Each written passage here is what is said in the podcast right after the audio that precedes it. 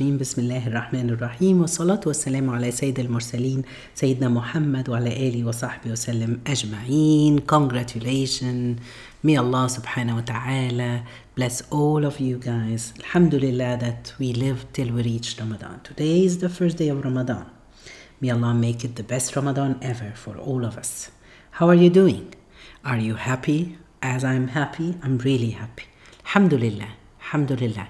Grace be to Allah subhanahu wa ta'ala that He gave us life till we reach Ramadan. Alhamdulillah. Today, inshallah, the first lesson with the first story from my grandma's stories. And as we said yesterday, she told me that this year she will tell us every day one of the stories from the Quran. Let's start. But before we start, we have to say, send salam to the Prophet, peace be upon him. Allahumma salli wa sallim wa barik ala Sayyidina Muhammad. The first story that Grandma told me, and she opened the book, the Quran, with me. So we looked and she told me, what's the first chapter in the Quran? I told her it's the Fatiha, the opener. That's an easy one, Grandma. We all know it because we all memorize it because we have to pray with it. Then the second surah, it was Surah al-Baqarah. So she asked me, do you know why is it named under the Surah al-Baqarah? I told her no. She said because it have a story inside related to the people of Israel at the time of Prophet Musa.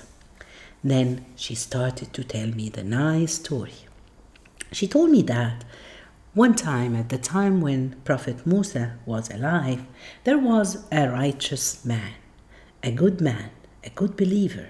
He was a poor man. He just have a baby child, or he has a young child, and his wife. They didn't have any family. They lived all three together. The man got sick, and he was gonna die. The only thing that he owned, just he had a cow, a nice young cow. So this is all what he has. So he decided that I want to keep this for my son.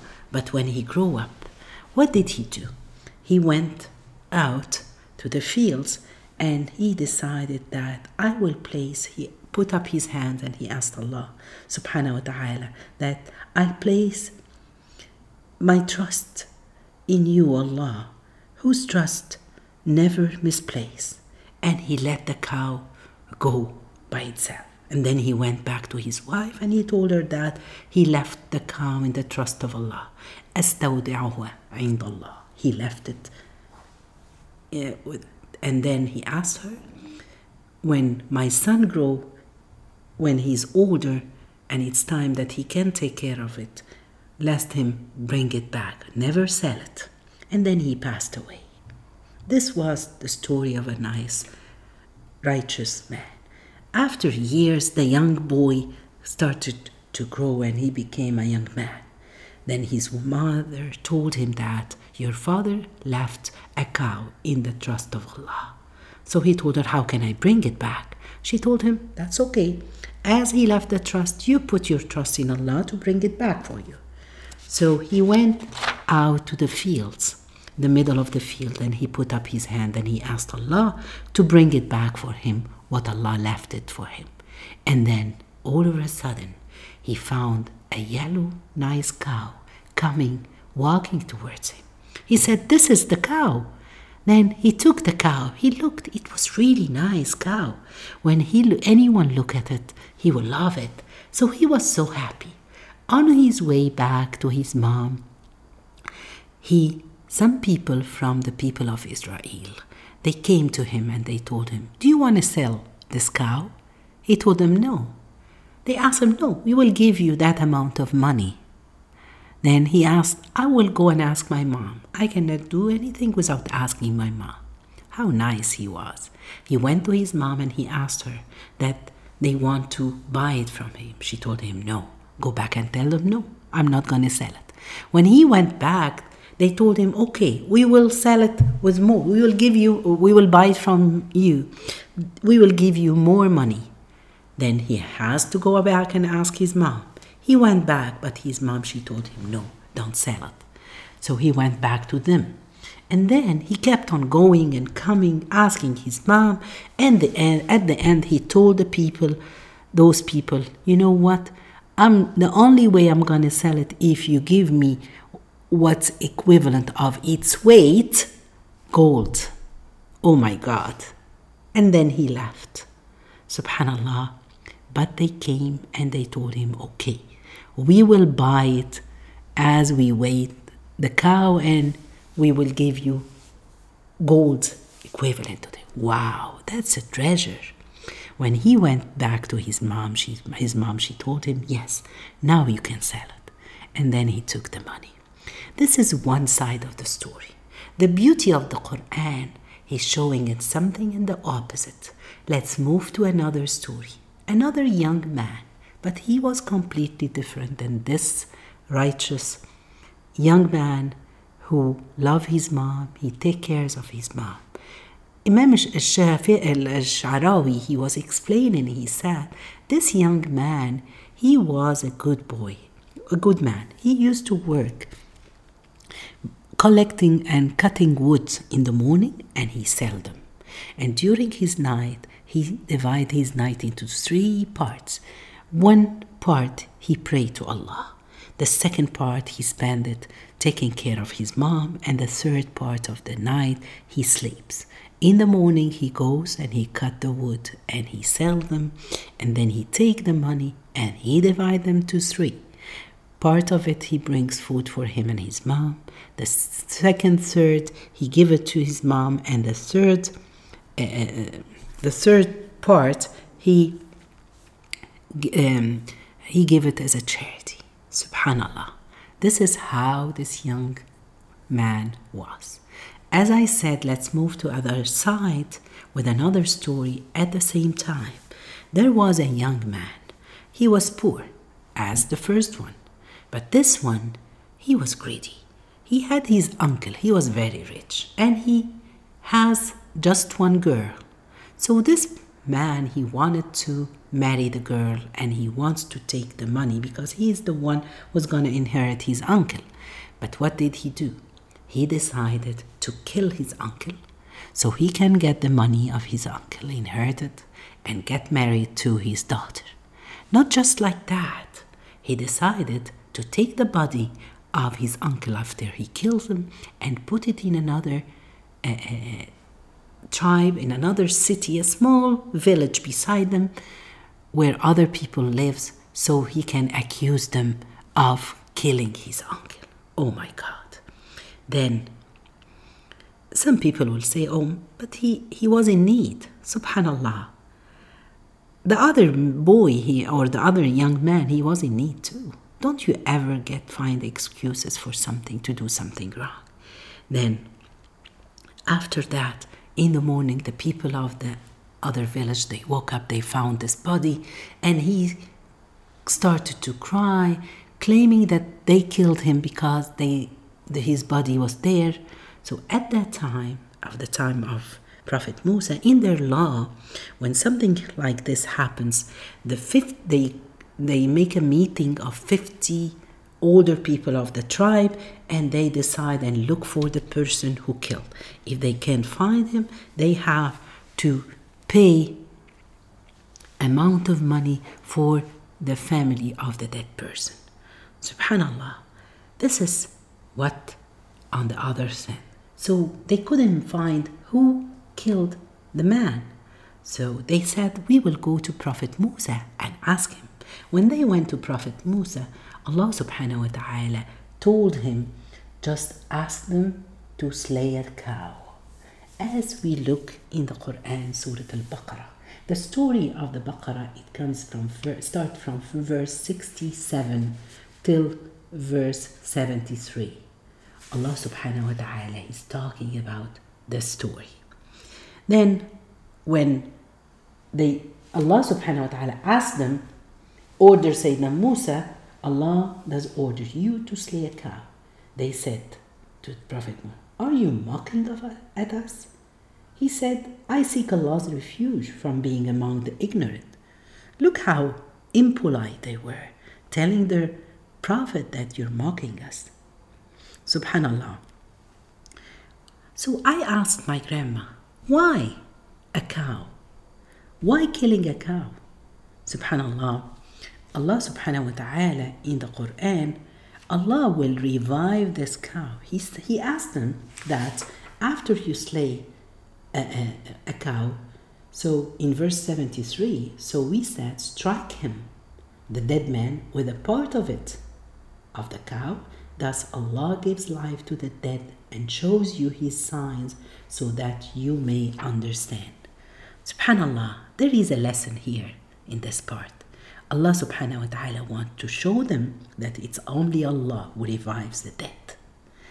Allah subhanahu wa ta'ala wants to show them, take a piece from a dead thing, strike a dead man with it, life comes back.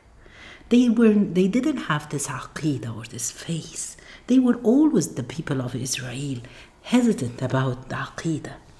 So Allah wants to show them that it's in the hand of Allah subhanahu wa ta'ala. Let's say La ilaha illallah. Allah is in his hand everything. He is the one. Alhamdulillah that we are Muslim. In our Muslim, the pillars of Iman, of our faith, is to believe in the day hereafter, in the Prophet, in Allah wa malaikata, his angel, his books, his messengers, and the qadr, the good thing and the bad thing that will happen. We have this strong. So alhamdulillah. Then I asked my grandma again, but why a cow? She told me that some of the scholars, they're saying because Allah, the people of Israel, you know, when they were saved from the Pharaoh of Egypt and they went out of Egypt, going towards Palestine, on their way, they made the story of the Samari. He made a cow and they started to worship. So Allah wants to show them that the cows are not gods. You cannot worship a god. And another thing, another reason, because long time when they used to live in Egypt, they had a god which is called the abyss cow that they used to worship. So Allah subhanahu wa ta'ala wants, and he said here in the Quran, وَاللَّهُ مُخْرِجٌ مَا كُنْتُمْ تَكْتُمُونَ. Allah uncovered what you were concealing, what they were concealing in their heart, if they still have this thing towards the cow. So this is one thing. Then Allah subhanahu wa ta'ala in the surah, so the Prophet told them, slay a cow. They should have taken any cow. But because they always like to argue and they always want to ask questions, they're trying to make things hard. So Allah made it hard on them. They told him, so ask your God. They said, ask your Lord to describe it for us. Allah said, he says it's a cow, neither too old nor too young. It's in between, so carry out what you are ordered. Again, they didn't do this only, so they kept asking. They said, ask your Lord to describe its color to us. He said that it's a bright-colored yellow cow that pleases whoever sees it. Wow! Look at this. Allah subhanahu wa ta'ala, he's guiding them towards what? The cow of the other young man. Subhanallah. This is Allah. Then they said, ask your Lord to explain to us what it is, since all cows looks alike. And if Allah wills, we will guide. Subhanallah, if Allah wills. Maybe the righteous people among those people of Bani Israel, they said, if Allah will, insha'Allah, we will be guided. Then Prophet Musa said, Allah says that it is an untrained, sound, bright yellow cow. Subhanallah, just yellow. Nothing, no signs in it. Then they said, now you have brought the trust. Then they slaughtered it, almost unwillingly. Subhanallah. And they paid much, much more money for it. So Allah can reward the young good man, and at the same time Allah is punishing them. They paid much more just to, and then they throw it with a dead person. Allah made him alive, and he pointed to his nephew that he killed me, and he became dead again. Subhanallah. Allah subhanahu wa ta'ala in this story, now you came with the right thing. Then Allah subhanahu wa ta'ala, he's saying, describing that those people of Bani Israel, after that your hearts became as hard as stones or even harder. Some stones indeed allow rivers to gush out from them, some crack to allow water out, and some stone fall down for fear of Allah, and Allah is not unaware of that. And this is the story of the Baqarah or the cow. Subhanallah, what are the lessons that we need to take out from this? First of all, be careful. Don't ask a lot of questions. Don't try to make things hard on people, on yourself. The Prophet, peace be upon him, whenever the Prophet was given the choice of one of two matters, he would choose the easier of the two.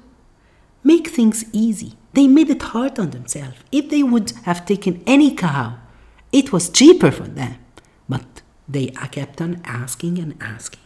What I want to say to myself and to all of you, don't be an easygoing person. Try to make life easy for other people. For our children, don't keep on saying everything is haram. Don't make things difficult for other people. The second lesson that we can all learn from it, we, each one of us, we should ask ourselves a question. What are, when Allah said that after that your heart became as hard as stones, how is your heart? We don't want the hardness of the heart. Make your heart soft, and especially now with the first day of Ramadan. Allah subhanahu wa ta'ala make all of us coming towards him. We want to please Allah. We want to have a soft heart. So I want all of us to sit with yourself and ask yourself, what did Allah give me for the last 10 years? Alhamdulillah, what are the grace of Allah? Alhamdulillah, number one thing that, Alhamdulillah, He made me alive till I reached this Ramadan. May Allah make it the best Ramadan. May Allah subhanahu wa ta'ala forgive all our sins. This is number one gift that Allah subhanahu wa ta'ala had given me. Alhamdulillah, I had children. I got a baby, or Alhamdulillah, I got married. Some other people, Alhamdulillah, I've got a nice car. Alhamdulillah, Allah gave me a nice house. Alhamdulillah, I traveled here. Alhamdulillah, I went for a umrah. And then make your hearts up. Remember the grace of Allah subhanahu wa ta'ala. And promise Allah that this Ramadan, inshallah, make your heart soft. Remember to cry fearing Allah subhanahu wa ta'ala. Remember that you want Allah to be pleased with you. Worship Allah.